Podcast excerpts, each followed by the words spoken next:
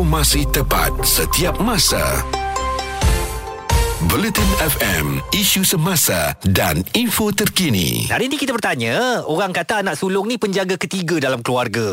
Betul ke anak sulung ni kena jaga adik-adik semuanya dan perlu bertanggungjawab? Tapi kes yang dibawakan oleh Kak Long hari ini, katanya uh, keluarga atau mak ayahnya tak bagi dia kahwin pula. Sebab mm-hmm. kena selesaikan urusan keluarga dulu, baru boleh berkahwin. Kesian dia eh dan mungkin juga ibu bapanya dah tak bekerja. Jadi semua bergantung harap kepada Along. Hmm. Jadi Kak Long ni pula ada ada perasaan nak berkahwin umur dah 25.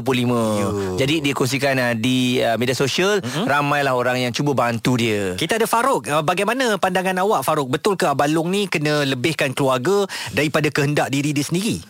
Kalau kata itulah yang sepatutnya. Hmm. Pasal apa? Selagi dia ada adik-adik lagi kan eh pasal apa? Dia tu eh, kena prepare ni ketua keluarga sekiranya mak bapak kita dah tak ada lagi. Hmm. Eh? Itu satu. Second dia pun eh, kalau katakanlah dia ada adik yang susah pun eh, katakanlah dari segi financial dia ke dia dipertanggungjawabkan bantu. Sakitlah eh? balung macam tu Asyik-asyik hmm. dia kena bantu je.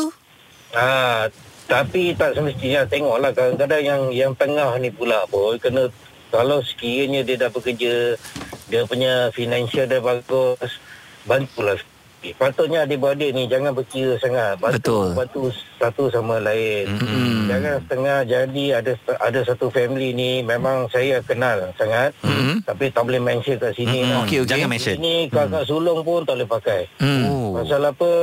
Cakap selalu mendongak langit. Mm. Betul. Yang yang actually yang banyak membantu adik-beradik dekat sini kan eh. Yang ketiga tu. Mm-hmm. Ha. Oh, Kat anak ketiga? Yang banyak membantu. Yalah. Ya, betul, tak berkira langsung. Kalau yang nombor dua tu pula berkira. Baru-baru ni ya, hmm. nak jamu orang makan, bikin mini open house untuk adik-beradik pun berkira. Nak mencatu lagi. Hmm. Ah, sangatlah. Hmm. Kalau Tapi, nasi biryani RM8 satu kepala lah. Padahal kaya kan? Tapi benda ni subjektif lah kan Farouk. Bukan semua keluarga betul. macam tu kan? Hmm. Bukan saya nak mengata. Hmm. Ini contoh. Ini realiti depan mata tau. Hmm. Memang staff warga dia tu dia kalau dia balik susah oh memang dia macam-macam alasan dia tapi kereta boleh beli hmm. ha, itulah dia kesimpulan dia kat sini hmm.